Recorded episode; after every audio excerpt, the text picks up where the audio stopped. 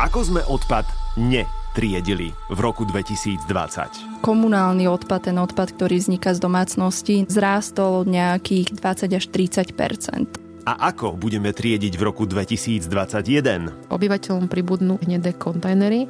Toto je podcast Sabo sebou. Miesto, kde rozoberáme všetky otiene spoločenskej zodpovednosti a rozprávame sa o tom, ako robiť veci inak. Spolu lepšie. Inšpirujeme a motivujeme sa k uvedomelejšiemu životu. V tejto epizóde o odpade s Ivanou Maleš Všade už sú komunitné kompostoviska a s Petrou Čefelvajovou z Inštitútu cirkulárnej ekonomiky. Kompostovanie je úžasný príklad toho, že pri navráciame alebo meníme odpad na súrovinu. Pri navrátenie živín do pôdy je jednoznačne to, čo môže urobiť každý z nás. Ja som Mišo Sabo a vy vítajte pri počúvaní. Začníme dobrými správami. Novembrová štúdia od Amerického národného úradu pre letectvo a vesmír hovorí, že v dôsledku tohto ročných reštrikčných opatrení sa Zem trochu nadýchla. Spomalenie priemyslu či obmedzenie mobility malo za následok zníženie emisí oxidu dusičitého o 20% od februára. Ten spolu s oxidom siričitým zapríčinuje respiračné ochorenia. To je jedna dobrá správa. Pandémia koronavírusu priniesla rekordný globálny pokles emisí v histórii ľudstva. To zase hovorí nová štúdia University University of Sydney, zverejnená v žurnále Plus One. To je všetko síce pekné a krásne, ale nezabúdajme, že na tomto si nemôžeme zakladať šťastie popravde, lebo rok 2020 nespasil životné prostredie. Síce sa to niektorí snažia tvrdiť, opak je pravdou. Dáme si dnes reality check. Čaute. Ahoj. Čaute. Nemusíme ísť ani do vesmíru, aby sme si dali ten reality check a nemusíme vlastne robiť ani emisný audit Hej, stačí sa pozrieť pod nohy, stačí sa pozrieť na chodníky, na trávniky, do okolia odpadkových košov, do odpadkových košov a hneď vidíme, ako sa rok 2020 podpísal na množstve odpadu, ktorý sme vyprodukovali. Ako to vidíte? No. Vidíme, cítime a hmatateľne s tým odpadom jednoznačne robíme, takže každodenná realita je taká, že komunálny odpad, ten odpad, ktorý vzniká z domácnosti, naozaj tým, že sme boli zavretí doma, tá korona nás prinútila vlastne zmeniť možno ten priestor, v ktorom sa my realizujeme, takže zrástol nejakých 20 až 30% To hlásili spracovatelia, skládkári, všetci. V podstate začali sme doma nielen tým, že trávili čas pracovný, zistili sme, že keď ho trávime doma, tak predsa len by sa možno chcelo aj nejak upraviť ten byt, ten dom, zrekonštruovať, vymeniť nábytok a podobne.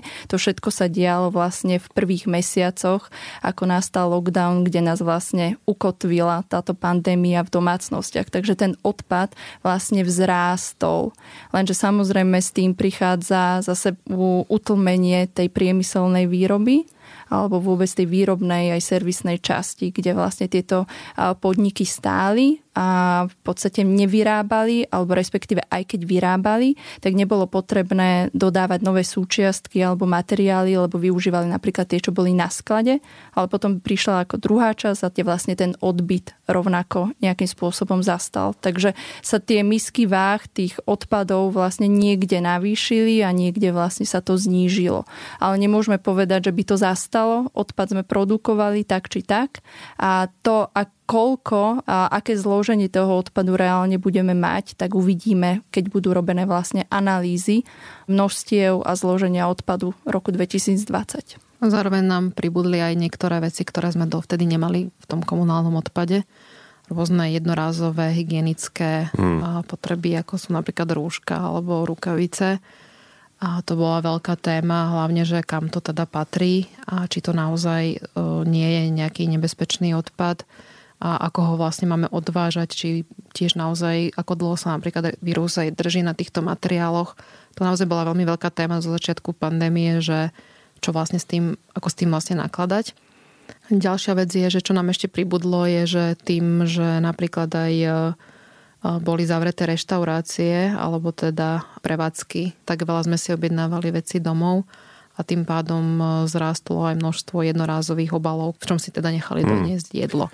Takže to je taká ako keby, že zmena, ktorá nielen, ako Peťa spomínala, že naozaj nám to množstvo odpadu v tých našich domácnostiach aj vzrástlo, ale trošku sa ako keby, že aj tá skladba poupravila o niektoré veci, ktoré sme tam dovtedy naozaj nemali. Tu musím povedať, že som zvádzal taký malý boj, lebo na jednej strane som si hovoril, že ostaň verný sám sebe, snaží sa o minimalizovanie odpadu, ale potom som si povedal, že veď ale ja tých ľudí, ktorí mi robia to jedlo a za ktorými často chodím si posedieť, ja ich mám rád. A bolo by odo mňa nekolegiálne a nekamarátske, keby som ich v tom nechal iba preto, že je tam ten druhý princíp – a našťastie som zistil, že väčšina z tých prevádzok, ktoré mám rád, tak používajú kompostovateľné e, riady, čo v Bratislave v princípe aj tak jedno. Áno. Teda vo väčšine miest zatiaľ je to jedno. No, záleží, ako sa na to pozeráme, že čo mi je to jedno. Je to stále jednorázový výrobok, mm. ten obal koncovku možno nemáš, ak nemáš vlastnú záhradu a nekúpi si kompostovateľný riad, ktorý je vhodný, alebo teda ten obal vhodný do domáceho kompostéra, alebo tá obec nezbiera a nespracováva čo je v tejto dobe v podstate zriedkavé, ale ten kompostovateľný riad má tú výhodu, respektíve výhodu, že kompostovateľný je z určitej biomasy, to znamená z nie z organickej hmoty, ktorá je rastlinného pôdu, tak ona pri svojom raste vlastne spotrebovávala to CO2. Čiže má ako keby negatívnu až hmm. neutrálnu tú hodnotu, ak by sme to merali cez CO2. V prípade, ak by sa to aj spálilo, tak v podstate ako keby ten CO2 je neutrálny, lebo on bol využitý alebo stiahnutý, absorbovaný počas rastu napríklad tej rastliny, ktorá bola využitá na výrobu a potom vypustený napríklad spálením. V prípade plastu je to pozitívna hodnota, čiže prídavok CO2, alebo keď to spálim, len sa mi do vzdušia to CO2 dostane. Takže na jednej strane, ako stále by som povedala, že aj ten kompostovateľný riad má svoje miesto, ale samozrejme ešte je tam veľa nejakých ale. To len aby si sa necítil tak zle. Chvíľu som presvedčal kalifornské dážďovky v mojom vermikompostéri, že mohli by teda postúpiť a upgradeovať sa na tento druh tovarov, ale nespolupracovali. Nie, nie, nie, nenaskočili na túto vlnu. Je, tak to je tá dilema asi, ktorú sme mali všetci podľa mňa, že či podporovať tie lokálne podniky, ktoré sú dôležité potom aj v nejakom ďalšom období nášho života a hej, treba zvážiť, že čo je pre nás ako keby, že dôležité v tých niektorých veciach, že do akej miery ich vieme podporiť s tým, že vieme strpieť možno nejaký ten jednorazový obal, z ktorého až nemáme možno dobrý pocit. Ty si prehrala tento boj? Objavila som ďalšiu, ďalšiu svoju nejakú rovinu, v ktorej asi dokážem možno existovať, alebo nejakú takú toleranciu, ku ktorej nás v podstate táto pandemická situácia prinútila všetkých sa tak trošku nejak zamyslieť. Veľa ľudí vystúpilo zo svojej komfortnej zóny a jednoducho naozaj si treba povedať, že čo je dôležité a Zistila som, že niek- pre niektorých nebol problém, že napríklad aj keď som si že doniesla svoj obal alebo tak, že mi do toho vedeli, že si to zvydezinfikovali, mm. si to vlastne zabalili, tak som to aj takto využívala. Ale párkrát proste naozaj, že keď to bolo nevyhnutné, tak som si povedala, že dobré, že ten dobrý pocit, že som niekomu pomohla, na kom mi záleží, tak určite zostal. Pýtam sa preto, lebo Ivka je zero wasterka, takže sme prešli týmito debatami. Hej, hej, veľakrát. Ja celkovo vnímam tento rok ako pozitívny v téme udržateľnosti, že viacej sa to tak rozvírilo, či už v médiách, v masových médiách, na internete, a dokonca aj korporácie, mám pocit, že sú také proaktívnejšie v tejto téme.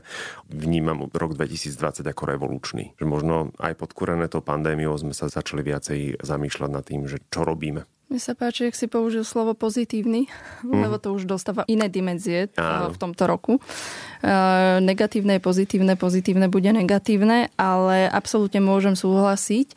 Ono sa tu stalo viacero vecí, čo poukázalo na takú tému podľa mňa prežitia. A to bola tá kríza vôbec klimatická, kríza pandemická, ktorá tiež nám siahala vlastne na ten komfort žitia, či už dlhodobý alebo súčasný krátkodobý. A ono to všetko dokopy vlastne podnietilo presne ľudí, ktorí vnímali alebo boli nejak nasmerovaní napríklad na ochranu životného prostredia tým, že pochopili, že je to ochrana ich vlastných životov. V podstate tá pandémia to podľa mňa naozaj oveľa viac podporila. Zároveň vzniklo aj to, že Európska únia únia vlastne vydala tú zelenú dohodu, ktorej sa aj Slovensko vlastne prihlásilo. Rovnako vlastne tu bol nový akčný plán obehového hospodárstva, tiež ktoré sa týka odpadov a podobne, tak prinútilo vlastne tie štáty a v štátoch vlastne celý ten trh premýšľať nad tým, akým spôsobom sa zariadia vlastne v tejto téme. Začala sa veľmi skloňovať tá uhlíková vlastne neutralita a to bolo zásadné, lebo uhlíková neutralita hovorí o niečom, čo musíte zmerať to a v podstate mať v rukách čísla, v podstate analytika hmm. a preukázať, potom tú matematiku, že vám vyšla tá nula. Keď to poviem naozaj veľmi v jednoduchosti. A tento rok bol práve o tom. Tak všetci začali premýšľať na rôznych úrovniach, či už sú to aj samozprávy, či už sú to veľké korporátne firmy, malé firmy a tak ďalej, jednotlivci. Ako na to, ako ja tie čísla dostanem a ako tie čísla zneutralizujem, keď to poviem tak v jednoduchosti. Takže pre nás, čo sme my mohli vidieť, keďže robíme s rôznymi partnermi, či už samozprávami, súkromným biznisom a podobne, tak vznikol veľký taký boom. Ako na to? ako ja to dosiahnem, čo s tým, ako sa mňa to týka. Budem na trhu aj o dva roky, keď nezačnem teraz niečo robiť, alebo musím teraz začať robiť, aby som dokázal, že som neutrálny. A čo bolo ešte zaujímavejšie, že zistili, že mnohé veľké korporáty, napríklad tieto uhlíkové reporty už robili, merali si svoju uhlíkovú stopu, mm-hmm. ale vlastne nedochádzalo k ničomu. Ja mám čísla, vlastne my ich vlastne asi reportujeme, ale vlastne ja neviem, čo s nimi robíme. A teraz práve to celý ten movement spôsobil, mám tie čísla, no dobre, a čo teraz s nimi môžem urobiť? Ako s nimi môžem konečne nejak začať pracovať? A o tom to celé je. Ja sa trošku obávam, iba nechcem byť pesimista, ale... Ale buď. že máme tu čísla, máme tu movement, aby to neskončilo pri tom, že ľudia budú sa snažiť, aj korporácie sa budú snažiť kompenzovať. Že vlastne nič nezmenia na tej svojej výrobe, na svojej spotrebe, že čísla budú také, aké budú a budú vlastne tú svoju neutralitu sa snažiť kompenzovať nejakými procesmi. Vysadíme tisíc stromov, hej? Tak o nejakom trvalodržateľnom rozvoji a o klimatickej kríze, o globálnom oteplovaní. Proste všetky tieto termíny používame naozaj už posledných asi 30 rokov. Kebyže táto téma je veľmi dlho na stole, veľmi dlho sa o nej bavíme a teraz, že nakoľko sa na tom podielala celkom ako keby táto pandemická situácia, alebo je to naozaj tými opatreniami, s ktorými prišla Európska únia, či to je European Green Deal, alebo je to nový balík pre obehové hospodárstvo, že sa tie veci nejakým spôsobom pohli. Ale čo si myslím, že nemôžeme očakávať, je nejaký veľký skok, ako keby že v týchto veciach. Mm. Lebo všetky tieto zmeny trvajú veľmi dlho a potrebujeme sa, ako keby, že na veľa vecí sme už pripravení, ale my potrebujeme strašne veľa vecí prenastaviť spôsobuje to veľmi veľa zmien, ako keby aj takých spoločenských alebo aj geopolitických a to je naozaj niečo, čo sa vyľaďuje veľmi dlho. Čiže jasne, musíme na tom pracovať, musíme ako keby, že tie čísla, ako aj Peťa spomínala, viacej používať, viacej sa tým ako keby, že prezentovať, ale myslím si, že nemôžeme očakávať, že do nejakých 5 rokov proste budeme ako keby, že vedieť tie veci robiť. Ako aj ten cieľ tej uhlíkovej neutrality je preto nastavený na ten rok, na ktorý je nastavený, nakoľko vieme, že budeme potrebovať akoby, že celkom dlhý čas na to, aby sme tú zmenu podstúpili.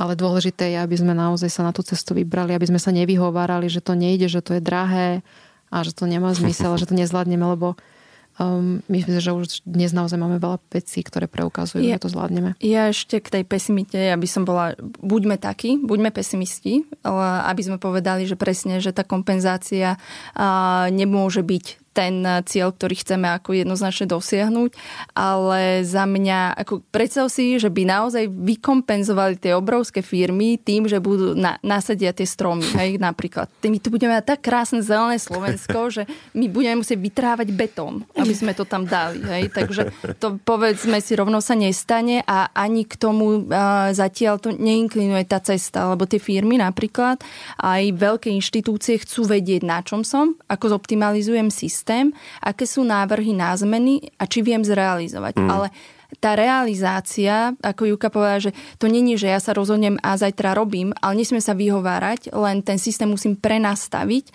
a takisto veľakrát sa stáva, že není ani legislatíva pripravená na to, aby tá zmena bola uskutočnená. Mm-hmm. Že oni by aj niečo urobili, ale to tiež není o tom, že oni sú tí dobrí a legislatíva zlá je. To určite nie, ale vynárajú sa veľmi veľa takýchto príkladov, kde my musíme ten systém na základe aj tých dát pochopiť a začať na tom makať. Jasne. A tá kompenzácia pôjde určitom smere ruka v ruke, lebo inak nezneutralizujeme. A tak ako sme povedali, že v podstate keby sme aj nahradili všetky zdroje vlastne energie, ktoré teraz máme vlastne fosílne za obnoviteľné, tak máme 50% ale ďalších 45 až 50% je napríklad práve v tom materiálovom uh-huh. zložení alebo využívaní, ťažení a spracovávaní tých materiálov. Čiže a to je súvis v podstate od tej výroby až k tým odpadom. Čiže musíme sa na to pozrieť naozaj veľmi celkovo. Je to tak zložitý systém, ale buďme pesimisti, lebo ich budeme nutiť k tomu, že na zeleno to nenatriete. Ten betón asi všetok nevytrhnete. Teda ja by som to dovolila. Ale... Nie, tak stačí tá tri, keď vysadíme, podľa mňa tam je potreba. tam je priestor aj potenciál.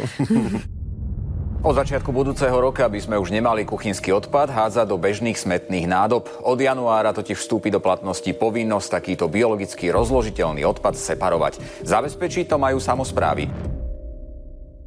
Naposledy, keď sme sa v lete rozprávali my dvaja s Peťou na skladke v Čukárskej pake, tak eh, si mi hovorila, že polovica biologicky rozložiteľného odpadu končí v eh, komunálnom odpade. Stále to platí? Stále platí, ale možno Juka povie aj bližšie to zloženie toho biologicky rozložiteľného odpadu je stále polovica našich nádob. Teda už nie toľko, ako to bolo kedysi, lebo máme povinný zber e, záhradného odpadu e, z domácnosti zavedený už e, dva roky. Takže niečo ako keby, že sa odčlenilo, ale stále ten kuchynský odpad vlastne, tam máme povinnosť až od 1.1.2021 a mesto Bratislava Košice až 2023 Takže ešte chvíľku budeme ho spalovať a skládkovať, ale čím ďalej, tým menej. Ale akože to zloženie toho zmesového odpadu stále je také, že ten biologicky rozložiteľný odpad je tá polovica tej nádoby. Mm-hmm. Tento rok sme síce robili iba dve analýzy, tri, čo sme kedysi robievali oveľa toho viacej, ale nezmenilo sa to. Takže budeme to sledovať, že ako sa vyvíja aj situácia potom, keď sa vedú tieto opatrenia. Rozdelme si bioodpad. Má to svoje vlastné podkategórie, škatulky, čo je všetko bioodpad? Všetko, čo je nejakého organického pôvodu, bude z rastlín alebo teda zo, zo zvierat. Mm čo tam teda patrí, no tak keď si predstavíme, že všetky, neviem, že odpady, čo máme zo záhrady, už číslo nejaké orezy, alebo keď kosíme trávu, striháme kvety, teda záhony, živé ploty, alebo ja neviem proste, že všetko, čo si viem predstaviť, čo rastie u nás na záhrade, tak e, to je ten akoby, že zelený odpad. Potom máme ten kuchynský odpad, ktorý nám vzniká v kuchyni, a to sú rôzne napríklad šupky alebo ja neviem, nejaké zbytky potravín. Môže tam byť napríklad aj zbytky nejakej varenej stravy, ale tie tvoria že vraj iba nejakých okolo 1,7 až 2% celkovo akože toho bioodpadu, že väčšinou je tá rastlina napríklad mm. Ale nie je to raketová veda, akože naozaj je to veľmi jednoduchá vec. Prečo je odpad komunálny na skládkach takým strašiakom? A teraz v kontexte klimatickej zmeny sa pýtam. Mm. Porozprávame sa trošku o metáne, to je moja obľúbená téma. Dobre, skúsim ja ako chemik eh, do toho vstúpiť. Vlastne problémom komunálneho odpadu, alebo vôbec, prečo je komunálny odpad, prečo sa o ňom toľko rozpráva, keď v podstate tvorí možno tak 20% vlastne toho celkového množstva, ktoré Slovenská republika napríklad vyprodukuje produkuje. V prvom rade je to veľmi citlivá téma, až doslova sa týka každého jedného z nás. Čiže pod výrobným alebo teda e, odpadom z výroby si nie každý niečo predstaví a väčšinou tento odpad je dokonca lepšie spracovateľný pre recyklačné zariadenie je to čistý, nie je ničím kontaminovaný. Mm. Kontaminácia organickou zložkou, to znamená napríklad jedlom, a a masnotou a tak ďalej je tá najproblematickejšia časť. Potom zároveň komunálny odpad, napríklad tie obaly, musia splňať veľmi špecifické vlastnosti. Príklad čipsy. To je také vždycky, keď sa niekto pýta, tak recykluje sa, nerecykluje sa, je to hliník, je to plast, je to čo? Tak je to hliníkoplast alebo plastohliník, keby som to povedala. Hybrid. áno, krásne povedala. Hybrid. Je to v podstate plast, ktorý je, má hliníkovú fóliu na sebe. V podstate neoddelíte ani jednu, ani druhú časť, ale ten hliník je tam práve preto, aby udržal tam e, atmosféru dusíka, dokonca tie čipsy sú v dusíkatej atmosfére, ich ponecháva vlastne v takom váku, takom, aby to bolo chrumkavé, aby tá vlhkosť tam neprešla, aby tam nedostal sa ani dokonca ten kyslík a zároveň ich chráni. Tá, veď oni sú vždy také nafúknuté. Mm-hmm. Aby ich chránila, aby proste sa nepolámali a otvorili sme to puk a môžeme si chrumkať ďalej. No a práve ten hliník vlastne zabraňuje tomu prieniku. Takže on je, ten komunálny odpad je veľmi zložitý a tým pádom zložitý na recykláciu, lebo recyklácia je naozaj taká tvrdá technológia. Pomeliem, posekám, rozstavím, a keď tam mám veľmi veľa vrstiev rôznych iných chemických vlastností, aj fyzikálnych, tak vlastne vznikne mi z toho úplne niečo iné úplne niečo iné s inými vlastnosťami a teraz hľadajme, kam sa to čo mi vznikne s tými vlastnosťami, hodí na tom trhu, aby som to ako recyklát mm-hmm. použil. Čiže je to veľmi zložitá téma a ten biologický odpad, to je tá organická časť, vlastne je tá problematická, ktorá sa tam rozklada na tej e, skládke. Keď už som pri tom nie len to, že to zloženie je veľmi zložité, zároveň tá organická časť je tam, tá organická časť e, v, na skládke sa správa inak napríklad ako v komposteri, ako by si niekto povedal, vedia ja to vyhodím, nie je jedno, mm-hmm. kde to vyhodím, mi to zmizne, veď je to jablko, jablko sa mi rozloží, či to mám v komposteri, alebo to vyhodím pod strom. Nie, nespráva sa to rovnako, lebo tá skládka je to vyslovene prevádzka, ktorá je nejakým spôsobom prevádzkovaná ty si tam bol, takže vieš, o čom hovoríme. V podstate príde kamión, vysype rôznu zmes toho odpadu, ktorý som len teraz povedala, že tam môže byť hliník, plást, proste organika, topánky. tuky, topánky a áno, a topánky tam máš chrom, zino, gumu, kaučuk, no paráda, to je proste krásny koktail. A teraz ti to vysypú na tú skládku a hneď príde zhrňač, ktorý ti to vlastne kompaktor zahrnie do kompaktnej vrstvy, aby to nebola jedna kopa, lebo ty to musíš nejak prakticky uložiť. A potom vlastne v určitých časových intervaloch ti to zároveň zasype nejakým stavebným podrveným odpadom, nejakou zeminou, ktorá je napríklad na to určená a v podstate vytlačí ti z toho ten kyslík keby tam bol ten kyslík, tak to sa iným spôsobom rozkladá, lebo ten kyslík bude súčasťou toho rozkladného procesu. Ak tam ten kyslík nie je, lebo ten kompaktor vytlačí, tak v podstate mám anaerobné prostredie bez kyslíka a rozkladá sa mi organika práve na ten metán. A metán je problematický, lebo je v podstate toxickejší alebo silnejší plyn skleníkový, ako je to CO2. Takže ono to je celkovo veľký problém vôbec tie skládky, okrem toho, že nám zaberajú naše životné prostredie. Mm-hmm. Metán produkujú kravy, krávské prdy a skládky sú na tej istej úrovni v rovnici klimatickej zmeny. Chemický vzorec je rovnaký toho metánu, či to je z krávského prdu alebo hmm. zo skládky, stále je to ten istý metán. Dobre, tak si povedzme teda, ako vyriešiť bioodpad z domácnosti, lebo dá sa to riešiť aj v domoch, mm-hmm. dá sa to riešiť aj v panelákoch a tu sa vlastne dostávame k tej výzve budúceho roka, to sú hnedé kontajnery. Ako to bude fungovať, čo sa zmení, odkedy sa to zmení, sme pripravení, aké sú pravidlá? Zákon nám hovorí jasne, že musíme od 1.1.2020 2021 zaviesť zber kuchynských odpadov. To je ten rozdiel ako keby, že oproti tomu systému, ktorý máme doteraz. Doteraz bola tam povinnosť zaviesť zber ako keby biologicky rozložiteľného, hlavne zeleného teda odpadu. A teraz máme ešte ten kuchynský odpad. A ten bude povinné zaviesť e, celoplošne v rámci všetkých miest, okrem Bratislavy a Košic, ktoré majú zariadenia na na energetické zhodnocovanie odpadov. Čiže obyvateľom pribudnú určite hnedé kontajnery, aké kontajnery a s akým objemom, či k tomu budú mať nejaké vedierka doma, alebo budú mať nejaké sáčky, ktoré sú rozložiteľné, to naozaj závisí od toho systému, ktorý bude mať tá daná samozpráva. Takže každý môže očakávať nejakú zmenu, ale že nie je to akoby, že presne dané, že ako tá zmena má vyzerať, takže naozaj to záleží od nejakých lokálnych podmienok. Vieme, že mnohé mesta sa už na to pripravujú a napríklad také mesto Trenčín je akože veľmi dobre na to pripravené, takže oni už naozaj spúšťajú ten svoj systém. Banská Bystrica to už robí niekoľko rokov, takže oni už nejaký systém majú zavedený a idú teraz ako keby, že robiť k tomu taký upgrade. A keď sme robili aj tú analýzu, tak napríklad naj, najlepšie výsledky dosahovalo mesto Nitra. Oni už 21% bioodpadov vlastne spracovávajú, majú veľmi dobré výsledky, takže tá pripravenosť je rôzna, ale čo je asi najdôležitejšie, čo sa tento rok udialo, že sa tá povinnosť neoddialila, lebo tam bol dosť veľký tlak, tlak na to, aby hmm. sa, že vlastne obce nebudú pripravené, ale myslím si, že ministerstvo urobilo taký rozumný ústupok v zmysle, že nie, nebudeme meniť zákon, ten zostane rovnaký, akurát budeme tolerovať, ak na tento systém nabehnete neskôr a nebudete za to dostávať zatiaľ žiadnu pokutu. Dôležité je naozaj, aby sme to začali už riešiť. Samozprávy to brali ako záťaž? Každá zmena je záťaž. Mm. Zaujímavé je, že vlastne dostali voľnosť, tak ako každá obec, každé mesto má svoje vlastné pravidlá pre zvážanie mm. odpadov, pre spracovanie odpadu, tak to pokračuje vlastne aj s tými ano. kuchynským odpadom.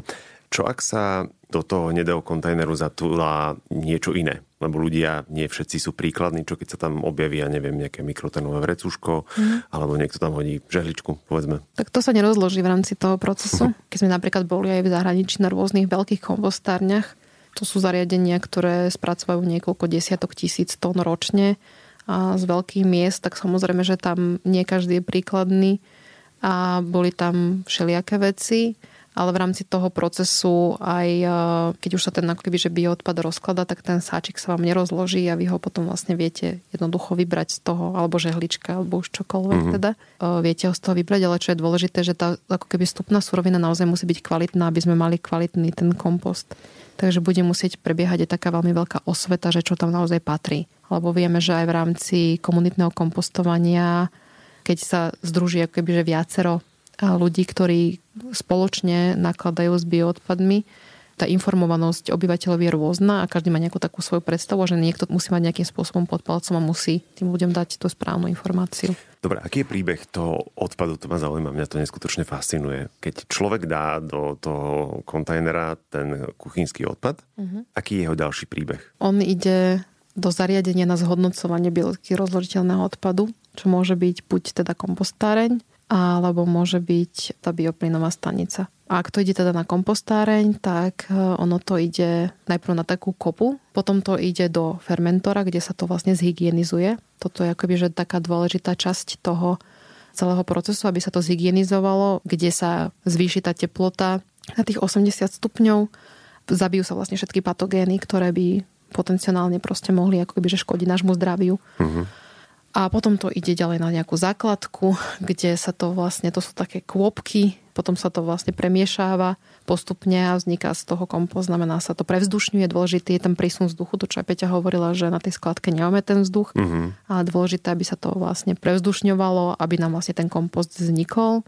Je to uh, samozrejme prísne kontrolovaný celý ten proces, ono to nie je nechané nejak tak na pospas, že čo sa teda bude diať, ale je tam kontrolovaná vlastne tá teplota, akú má ten kompost a on určité obdobie zreje a keď vlastne je na to vhodný, tak sa ešte testuje, že či je vhodný napríklad na aplikáciu do polnohospodárskej pôdy alebo neviem, do organického polnohospodárstva alebo teda bio. Ja by som len dodala úplne tak v jednoduchosti, aby si niekto predstavil, že čo by sa stalo, keby tam hodil ten sáčik alebo tú žehličku, čo teda ani to vedierko nebude mať také veľké na tú žehličku, takže to by si asi e, niekto všimol. Akokoľvek v, pre veľké kusy jednoznačne tam e, obsluha v podstate tých zariadení je, má možnosť a potrebujem urobiť tú vizuálnu kontrolu a tým pádom vyťahnuť takéto veľké kusy. Samozrejme dúfajme, že samozpráva obec si na základe toho urobí aj nejaké postihy skôr, ak by niekto takto akože voľne vedel vyhádzovať takéto veľké časti inodruhového, ale prichádza k tomu, že v podstate tam sa vytiahnú ten veľké kusy na začiatku a keby bolo tento tenký sáčik a podobne, tak ono si to ešte predstavme, že oni tieto kopy sa následne aj preosievajú. Tam príde rovnako mm. taký preosievač, ktorý po nejakej dobe tú kopu zoberie, predrví a znova preoseje na jemnejšiu frakciu, ktorá je lepšie vhodná vlastne na ďalšiu aplikáciu, teda ako hnojivo alebo kompost. A tam ešte v tejto fáze na konci je možné, aby práve tie plastové časti malé, napríklad, ktoré tam veľakrát aj ostávajú, boli zachytené v tom preosievači. To je taká malá technológia v podstate, taký drvič v podstate s takým sitom. Uh-huh. Tam sa to zachytí, aby sa to vlastne nedostalo do tej pôdy, ale treba si uvedomiť, že ak sa dostanú tieto sáčiky vlastne do tohto kompostu, tak je to krásny základ mikroplastov, ktorý si ďalej donášame vlastne do svojich potravín a potom do svojich žalúdkov a nechávame vlastne tieto plasty žiť naďalej aj v nás. Mal by štát e, investovať do podpory a do rozvoja spracovania bioodpadu? Vidíte tam priestor napríklad e, v rámci plánu obnovy, o ktorom sa teraz rozpráva tak intenzívne? Teraz vyšla taká štúdia, ktorú zverejnil Inštitút environmentálnej politiky, kde zmapovali prevádzky kapacity na spracovanie bioodpadu. Takže nejaké rezervy ešte máme, hlavne z toho pohľadu, že my nepoužívame ako keby, že tie kapacity, ktoré teraz máme na spracovanie toho kuchynského odpadu z toho dôvodu, že napríklad na kompostárniach nemáme tie fermentory, čiže ne, nemôže tam prebiehať zatiaľ hygienizácia, takže nie sú na to uspôsobené, alebo napríklad bioplynové stanice sa nevyužívajú na spracovanie kuchynského odpadu, ale hlavne na odpadu teda spolnospodárskej výroby. Takže z tohto pohľadu ako keby, že my by sme aj mohli mať ako keby, že dostatok tých kapacít, Problém je, ako sú regionálne rozdelené. Napríklad v Bratislavskom kraji nemáte ani jednu. Hmm. Čiže to je región, kde žije najviac obyvateľov, ale nemáte žiadne zariadenie na spracovanie bioodpadu. Ale máme spalovňu. No, ale banán nehorí, dobre. Takže A tam hlavne akože samozrejme to, čo sme sa bavili, že návrat do tej prírody a to samozrejme nefunguje, keď odpady končia spalovni. Takže akoby, že my aj máme nejaké kapacity, ale nemáme ich dostatočne využité. Ja len k tomu môžem povedať, že ono v podstate, ja som bola na jednej diskusii aj s poslancami Európskeho parlamentu. Ja som im dávala konkrétne otázku, že teda budú sa robiť tie veľké zmeny, budú sa pripravovať plány alebo priamo smernice alebo nariadenia, ktoré budú viesť naozaj k tomu obmedzeniu prevencie vzniku odpadov, k tomu naozaj tým reálnym klimatickým ako keby opatreniam, ale takým jednoznačným, nie uh-huh. len vlastne strategickým. A oni povedali jednu dobrú vec, že ono to funguje tak, že na úrovni vlastne toho parlamentu sa naozaj robia ťažko veľké zmeny. Ťažko akože jednotné nejaké nariadenia, ale že parlament veľmi dobre počúva na tzv. gréty. Že pre nich práve tá Greta, aj keď mnohí nie sú jej fanúšikovia, tak si povedia, že už jej mám dosť, už je všade, už mo- moc kričí, ale že na ňu počúvali. Jej sa zlákli v vodzovkách, lebo čo ich najviac vyrušuje, je vlastne ten hlas dola.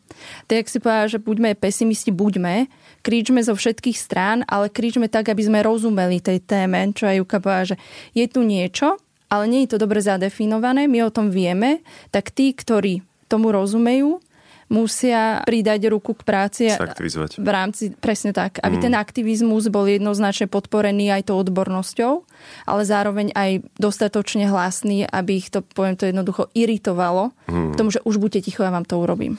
Čo je ako bizarné, ale ja sa s tým viac menej stotožňujem, lebo naozaj toto sú tie hybné síly, podľa mňa teraz.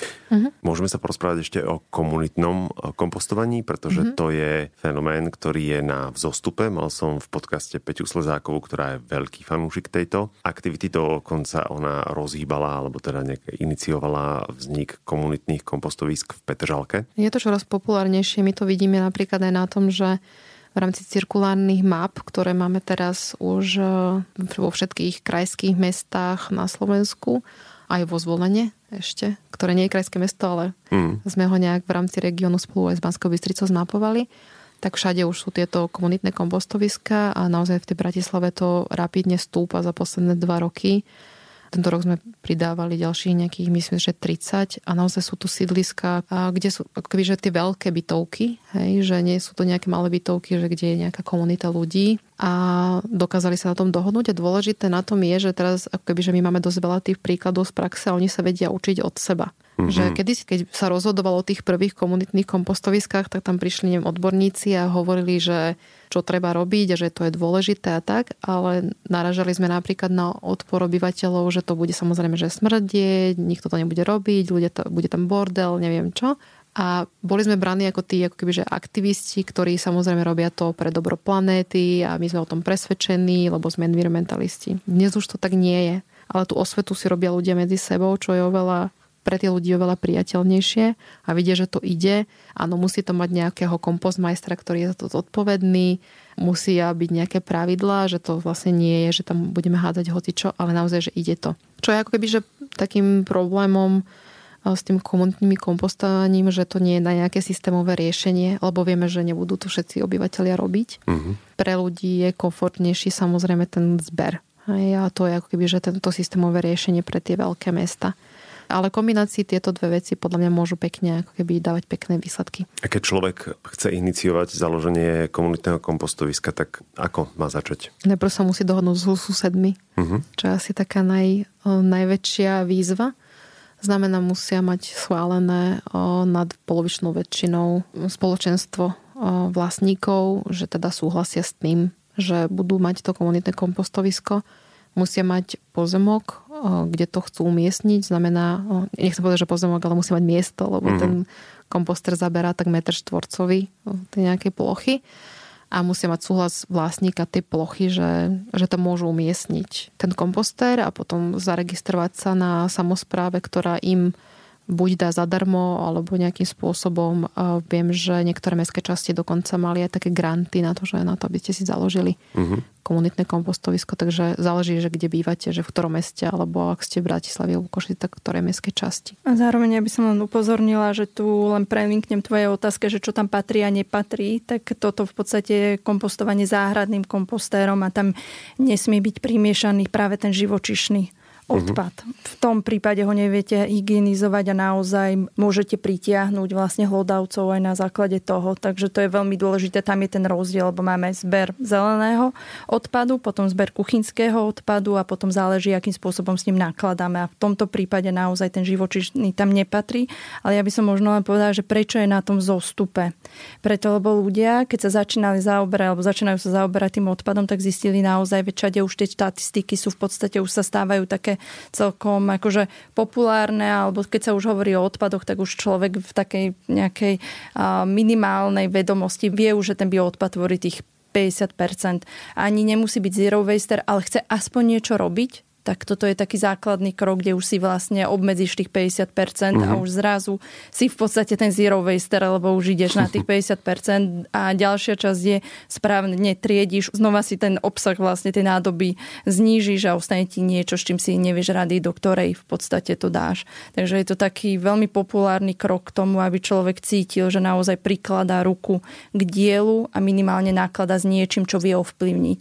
Neovplyvní možno hneď tú legislatívu, ale hneď hneď môže ovplyvniť práve to množstvo odpadu a to kompostovanie je podľa mňa úžasný príklad toho, že my prinavráciame alebo meníme odpad na surovinu, ten kompost a živiny hmm. a problém s pôdou a to tu bolo povedané jednoznačne a Slovensko tým trpí pri navrátenie vlastne živín do pôdy je jednoznačne to, čo môže urobiť tiež každý z nás a takto jednoducho v podstate s odpadom. Vám sa ešte stále chcel rozprávať o tom odpade toľko?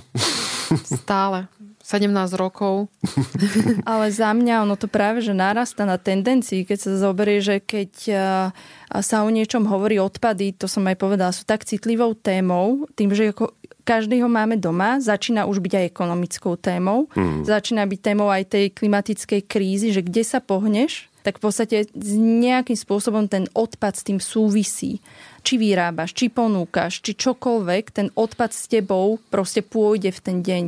A ľudia tým, že začínajú sa preberať a tým, že je to témou aj ekonomickou, koľko vlastne za ten odpad zaplatím. A keď za ňo zaplatím, má nejaké efektívne spracovanie, aha, a teraz ja ho vytriedím a vy ho nezrecyklujete. Mm. Prečo ho nezrecyklujete? Tak kto je za to zodpovedný? Ten výrobca? Aha, tak čo ten výrobca urobí? Čiže je to taká, konečne sa to začína rozbalovať, ale ako sme tiež hovorili a opisovali na začiatku, je to zložité, ale musíme to robiť. Musíme začať sa tým zaoberať. My skôr máme vždy otázku, naozaj ste to chceli?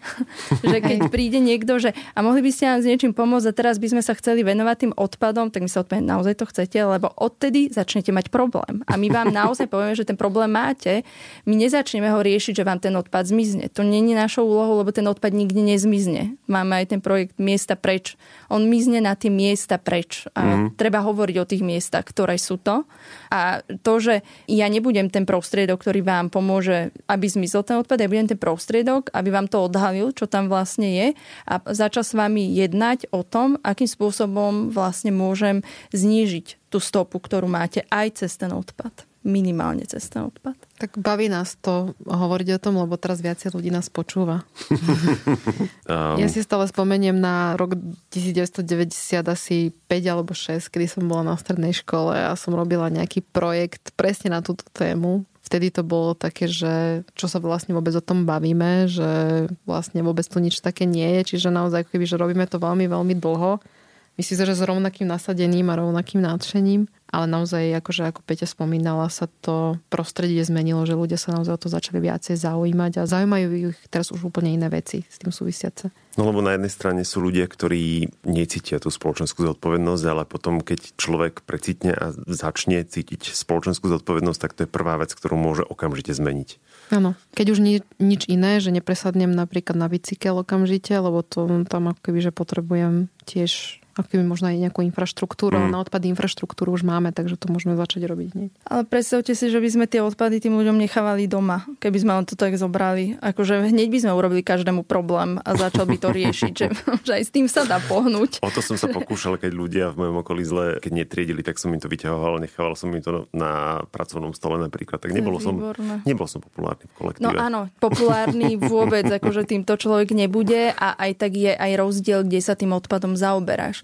To ja som už niekoľkokrát povedala, že tu na západe, ako myslím aj západnom Slovensku, poviem tak, že keď sa odfotíš s odpadom, že aha, som zdvihol, tak si populárny, je to iný, wow, ty si super, asi green influencer. Ale, super fancy, no, jasne. Ale urob to na východe, tam ti povedia, nefoď ma, neukazuj ma nikde, buď sa za to hambím, alebo si v podstate aj spoločnosťou ešte stále odmietaný. Čiže nie je to úplne všade a treba tú myšlienku jednoznačne preniesť a tú spoločenskú zodpovednosť. Ale my sme zatiaľ mali práva, nepovinnosti, takže ono v podstate sa aj ťažko niekedy z, nejak akceptuje to, že musíme preto niečo urobiť urobiť a napríklad ten odpad. Ale mňa napríklad fascinuje to, že východ funguje inak, ako sme my zvyknutí na západe.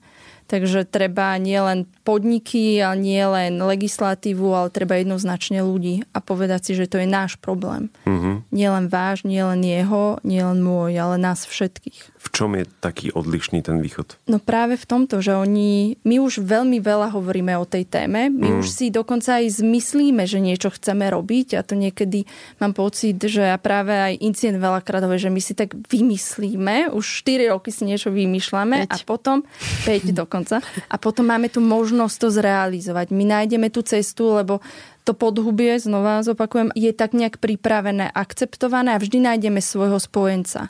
Ale teraz mám pocit, a my sme teraz vlastne robili aj na tom východe, že oni tých spojencov ešte len hľadajú. Mm. Potrebujú väčšiu pomoc alebo ten support k tomu, aby príďte, hovorte o tom, urobte z témy tému. Ako sa robí téma? Tým, že ju budete opakovať, tým, že bude všade, veď to vidíme a tam ešte to ne, nedošlo. Tam prichádza ešte k tomu, že ľudia sa naozaj hambia. Ja vám to tu vyčistím, ale nikde ma ne, akože neukazujte asi, že som tam bol. Mne sa budú smiať, ja nechcem, to ešte pre mňa nie je prípustné. Mm.